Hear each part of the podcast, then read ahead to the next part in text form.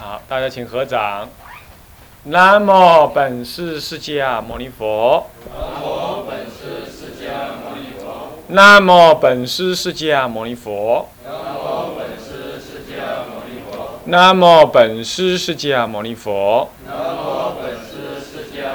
尼佛。无上甚深微妙法，无上甚深微妙法，百千万劫难遭遇。百千万劫难遭遇。我今见闻得受持。我今见闻得受持。愿解如来真实义。愿解如来真实义。天台众入门，各位比丘，各位沙弥，各位敬人，各位居士，大家早安！阿弥陀佛，请放掌。我们上一堂课呢，把这个通别五十呢，全部呢解释介绍完毕了。其实这里头已经讲解了很多的原教的、别教的、藏教、通教道理。不过现在我们正式要进入八教的这么简单的一个分析，虽然说简单的分析啊，其实讲义会写的也不少了。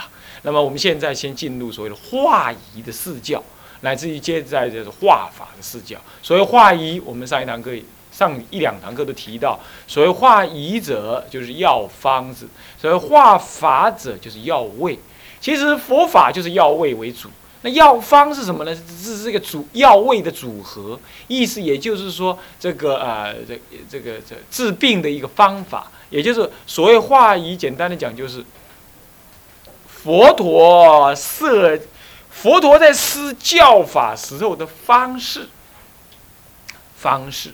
知道吧？比如说，我要教你做好人，可是我要教你做好人，这目的是一个，内容是一个，可是我可以用什么呀？我可以用慢慢讲给你听的，分析给你听的办法，我也可以用做给你看的，我也可以要你一下就给我做到，我也可以用骂你的方式，我也可以用反讽的方式。我教你做好人，可是方法很多，方法教导的内容就是那几样，就是藏通别圆这四种。可是教导你懂这个道理的那个方法有四种，哪四种？顿、见、秘密、不定。教导你的方法有顿的方法，顿的方法就顿教你，立即教你；有见教法，就是慢慢的诱导你，慢慢让你听得懂。咱们一向都是用见法，懂吧？不可能顿的啦，是不是啊？不可能用顿的嘛。你刚来读佛学院，立刻就讲天台教观了，那不可能，是不是这样子啊？那么一定是渐渐的教。那还有呢？秘密教法。什么叫秘密教？这一群人在那里吧，我又要讲经说法，那我讲什么话，某人听得懂那个意思，另外人听懂是那个意思。因说法，万类随解。比如说这样子啦，昨天有人晚上睡太晚了啦，那么呢，今天起得很晚了，都被我发现了。那其他人都不知道，我知道。那我在公开场合我这样讲：哎呀，你们呐，晚上不要 K 书 K 太晚。啊，多拜佛就可以了，多念佛，精神保养一点，也不要早上起来呢起得太晚啊，这样子对修行不太好的。那一般人不知道的，你没发生这个事的人，你听了就是听了嘛，就觉得我不过在劝人，对不对？可是那个真正被我发现的那个人，他一定心里头特别有一个感觉啊，主任在说我，是不是这样子啊？那就对周围的人来讲，就对旁边的人来讲，就对这两类人来讲，那没有事的人，他不知道我其实是在讲那个有事的人。那么那个有事的人，他也不知道我其实事实上呢是在对，也借这个事情在提醒那个没有事的人。所以这两类人都不知道对方在想什么。他听了法之后，各自有各自的想法，各怀鬼胎了，是不是啊？各自有各自的感觉，但是不知道对方的感觉是什么。从不知道边来说的话，我这种说法叫做秘密说，懂吗？懂意思吧？懂不懂啊？不太懂。这就是这样嘛，就是一大群人。那么呢，我说你要知道啊，你们修行感情不要太重，懂吗？这听众当中有人刚才失恋，对不对？他听起来一定啊，对，哦，感情真的不要太重。那么有人听了是觉得怎么样？对啊，是这样啊。修行人本来就不要太有多私情嘛，那他没这个发生这个事嘛，对不对？所以每一个人听我这说感情表达，每一个人反应不太一样，是不是啊？所以我一因说法，各类随解。你有没有注意到？那么那个各类随解，而且你们彼此不知道彼此的感觉是什么，彼此解的内容是什么，对不对？这就是我用秘密说，所以这个秘密说不是密教的秘密，不是密教的秘密啊，这叫秘密说，这是密教，这是密，是秘密。那什么叫不定呢？是这样，大家都知道我要说什么，大家也都听清楚我要说什么，不过反应不定。彼此都知道，你比如说，我今天讲，各位啊，这个你们呢，读完了佛学院之后啊，要好好发心替佛教做事。好，你们大家都听清楚了，你们也都发同样的心，我要替佛教做。不过呢，你们谈起来的时候，你发现啊，比如说，这个首里呢，准备回去呢，替他师父好好把那个道场干得有声有色。好，他的不定是，他决定这样，他的发心是这种发心。那么呢？可是人觉可能是怎么样？我回去，我准备呢，我建个道场，假设，不一样啊，一个是接道场，一个是建道场啊，反应不一样。不过彼此都知道，你决定这样做，他决定那样做，大家听的道理都领受了。可是呢，每一个人的反应不太一样，那么彼此交换意见，发现啊，你这样做啊，我那样做啊，不同。这个时候，彼此相知，一因说法。众生所得的解呢，彼此相知，懂意思吧？所得的解，所听的法是一样，所得的反应不同，而彼此相应，这叫不定。这叫不定。比如说佛陀讲《般若经》，怪了，有人证阿罗汉，但是有人呢，有人发什么？有人发无上阿耨多罗三藐三菩提心，发不大菩提心，准备成佛去了。但彼此都知道啊，你证阿罗汉了啊，对啊，你发无量菩提心呢，准备成佛了，他彼此知道。不定，佛陀有时候说法就是这样子的，他不会让各自不知道，他让大家都知道，你们彼此的反应，彼此都会知道。这干嘛？这有时候有必要这样，互相观摩嘛，对不对？但有时候不可以让大家知道，为什么？因为这个法门啊，这个要互相知道，互相会排斥。你比如有人说，佛陀你说这个法啊，我要证阿罗汉。那另外那个发大乘心的人，如果听到说他要证阿罗汉，他就会呵斥他：“你为什么证阿罗汉？这个法明明是大乘法，你怎么把它想成阿罗汉法、声闻法去了？”这样他们就会对立了。所以有时候说法啊，要什么？要秘密说，能听得懂多少了，听懂多少；听不懂多少，他就暂时少懂一点，无法有没有？我这个当老师的常常是这样的，没办法。众生根器千差万别啊，是不是这样子啊？我说这个话好多种道理，但是听得懂那个道理的，听得懂那个道理，听得懂这个道理，听得懂那个，你们两个互相不知，有没有可能这样子？五颗灵儿，有没有可能？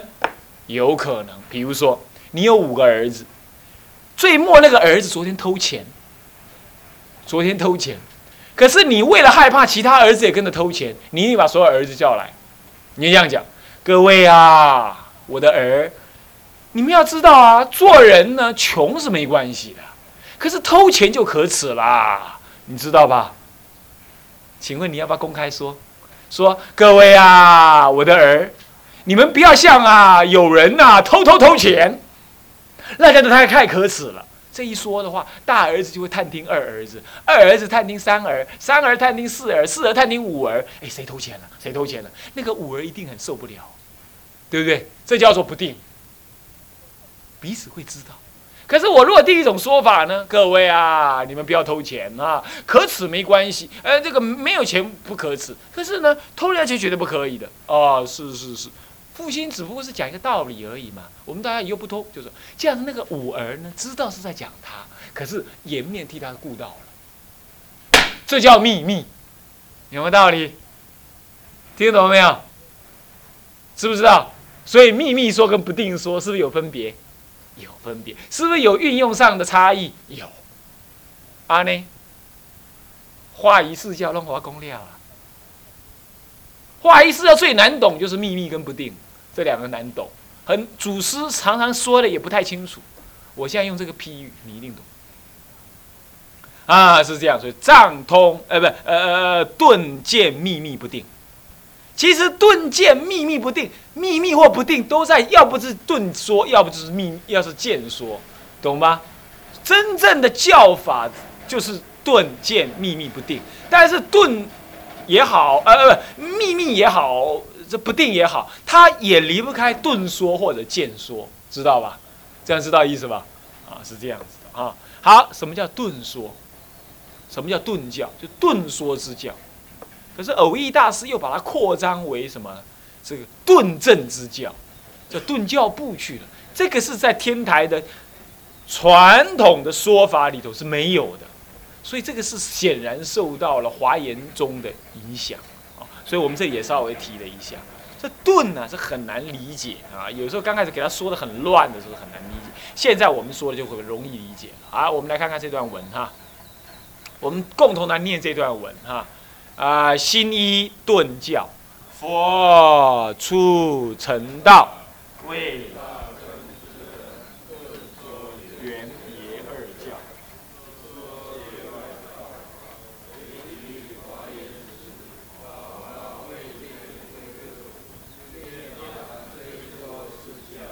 皆为顿教，顿者出也，利己也，顿渐对望，故有见识中来，知说大教，见识调熟之过程，故名为顿。教法最在其出，曰时而论，例如日出，先照高山，对界外大根菩萨，寂寂宣说，别曰大法，名字为顿，曰为而喻。所说教法，佛法之根源，一法相承，能生诸法，如牛乳能助若等是谓，居其出，故名为顿。十部会三皆是其出，名之为顿。此就世尊教化众生的仪轨方式而说顿。若就教法内容而言，则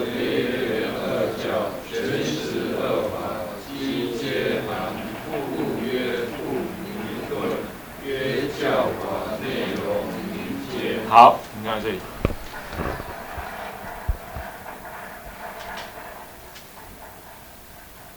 这顿教部，这是对顿教来说，什么叫顿教？这是真正天台本来的说法。所谓顿，很简单，就是顿说，就立即说，这叫顿。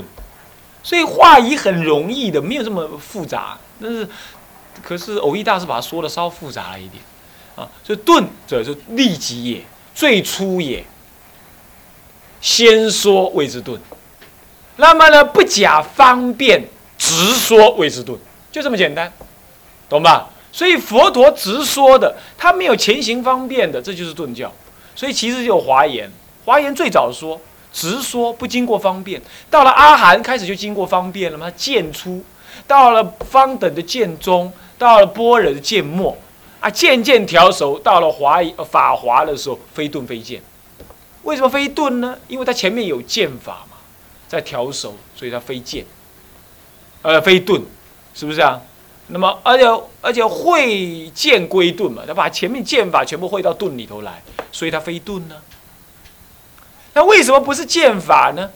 它直承原教，它也不假方便，对不对？所以它也没有剑法，所以非顿非剑呢，是这样子的。涅槃也是这样的，追说四教嘛，所以非顿。他追说的前面已经讲完了，他后面才追过来说，对不对？他补充说明叫追说，他补充说，他不是最早说，对不对？所以不是顿，是这样。所以说顿就是最初、最早，那么直说，那不假方便而说，这叫做顿。简单讲就这样。所以说啊，我们来看这个文顺一顺就知道了啊。佛出成道，为大根器的人顿说。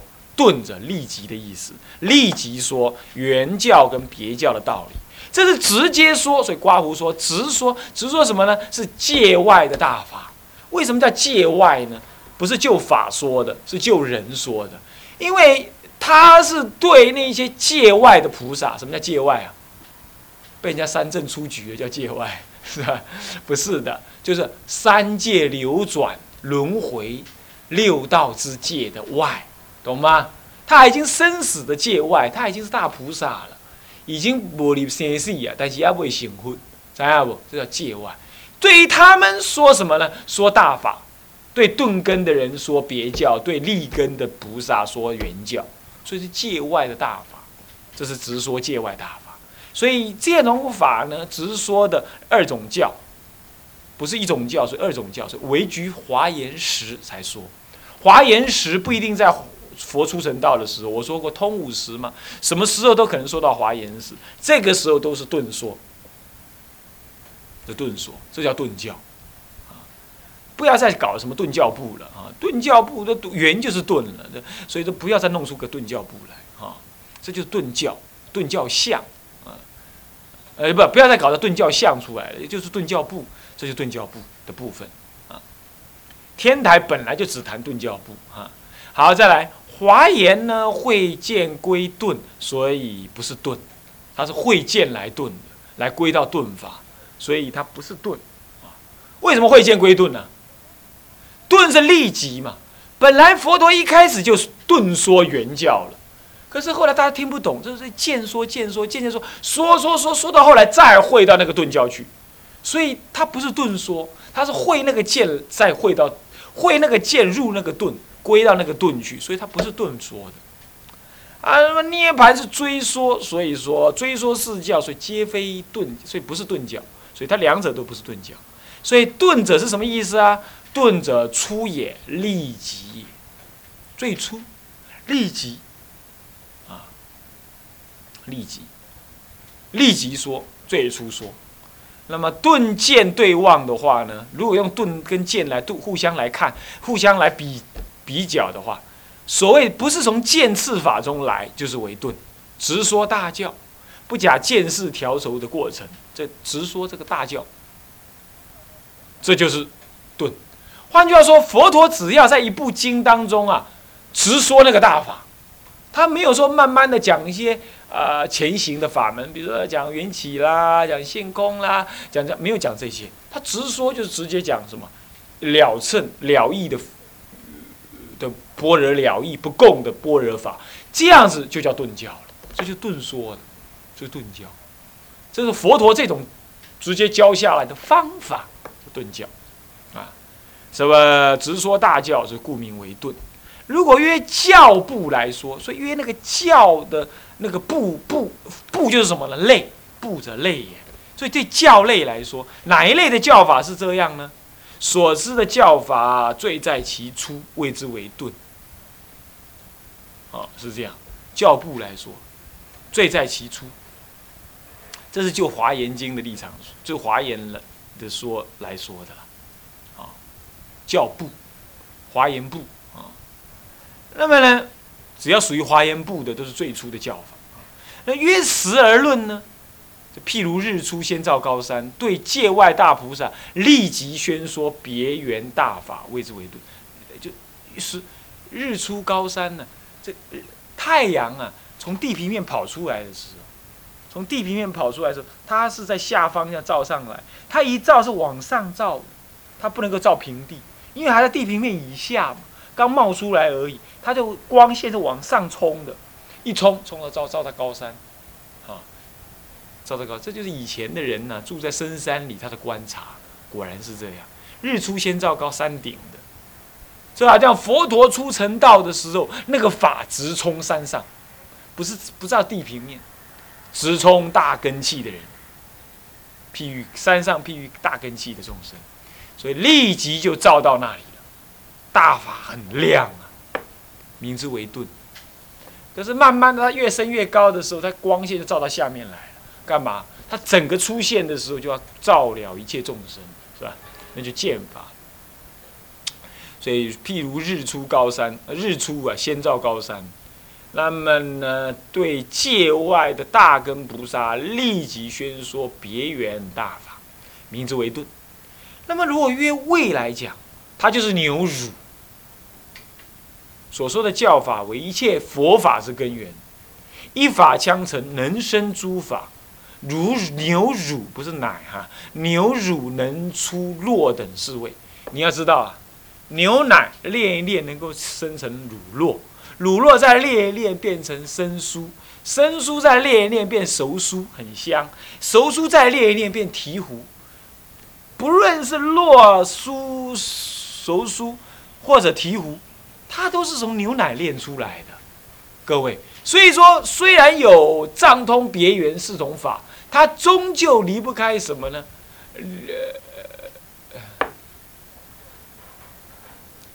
虽然有华严时、方等时等时的教法内容，但是它都是从华严时当流转出来的，所以就要知道前后法是一贯的。所以现在人呢、啊，老是把大乘法说成非佛说。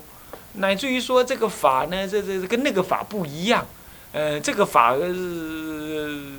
高，那个法低，那都不对的，哪有法高法低呢？大智道无难，唯贤简择，你怎么可以这样说佛法有高低呢？佛法从来就是一脉相承，只是众生根器有差别，所以把法认知的有差别。所以一法相承，如牛乳能够炼出各种味。我请问你哈，牛乳能够炼出乳酪、生酥、熟酥，乃至于这个醍醐。我请问你，醍醐有没有离开牛奶？没有啊。生酥有没有离开牛奶？没有啊。换句话说，每一个佛法都没有离开一个根本原教的佛法。所以华严时当中所说的大乘法。所以是从大乘生出声闻乘的。现在的人研究阿含经，倒过来说，说是华是生的，是阿含经生出演变出大乘佛法的，大乘佛法是后来人演变出来的，这个说法都不对的，都不符合古人所证的。你说古人是权威，是权威啊，为什么不是权威？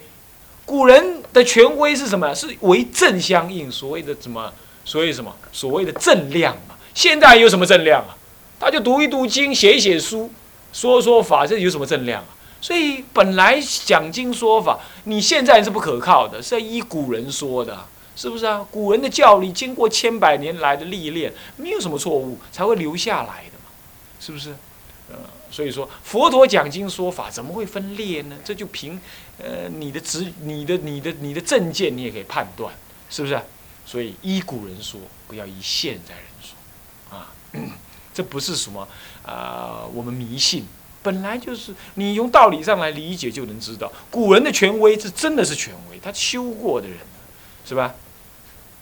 那么好，那么乳酪能生四味，以居其出，它是最早那个根源乳，所以说故名为顿，最在其出，所以谓之顿。最在其前，谓之为顿；直说谓之为顿，啊，最在其初，最初说是顿。那么呢，立即说，时间上来说，立即说为顿。那么呢，为这个五味相承，它在最早、最根源，所以谓之为顿。啊，所以说时啊、不啊、味啊，三者皆在其初。啊，时间之初，味也在初。不也在出，所以名之为顿。这是就世尊教化众生的仪轨方式而说顿。如果就教法的内容而说，这不是天台讲的。但是如果勉强说了，这是华严宗显首宗的人讲的啊。华严宗的人讲说教法内容说顿，这么别教跟原教呢，全十二法皆含呢。那么故曰不名为顿，曰教法名为间呢，啊，这个就不必再提了啊。那以上下一段话，来我们念一下。又以上曰顿教故说。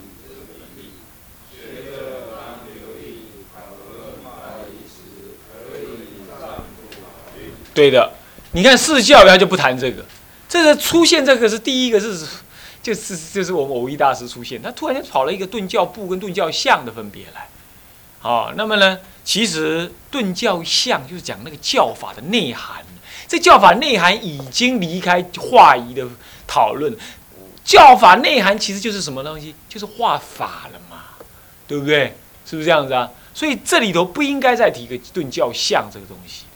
那么呢，贤首中还屯顿教相，它是混乱这两者。他贤首讲五教，其实五教里头有教相有教部，它混乱，没像天台这样很清晰的分开。教仪是一方，教法是一方，化仪是一方，化法是一方，分的比较开，那比较清晰啊，比较清晰啊。那么就所以说这段文呢，我想我不要解释。啊、哦，我不必解释，因为这个不是很重要，解释的反而让你混乱你。不过我写在这里，写在这里，我略略的提一下，就是说，所谓的他这里讲的顿教相，其实在讲教法的内容的。教法内容只要提到了什么初发心变成正觉或性修不二生佛同体，这就是原教的道理。只要提到原教道理，都是顿法，他认为这就是顿教相。其实要这样讲的话，那叫顿教相跟原教有什么差别？没差别，就重复了。这种分别法就把化仪跟化法混乱，懂吗？所以我们暂时不讨论。所以你要看教观纲中，有时候会看到这个，你会有点糊涂啊。那别的地方它还好，那在这部分呢，它就混乱了。那么我们这次提出来一下子，给后贤做参考了。我也不是说批评祖师，有时候混乱呢，你要回溯到本源来哈，是这样。好，那么。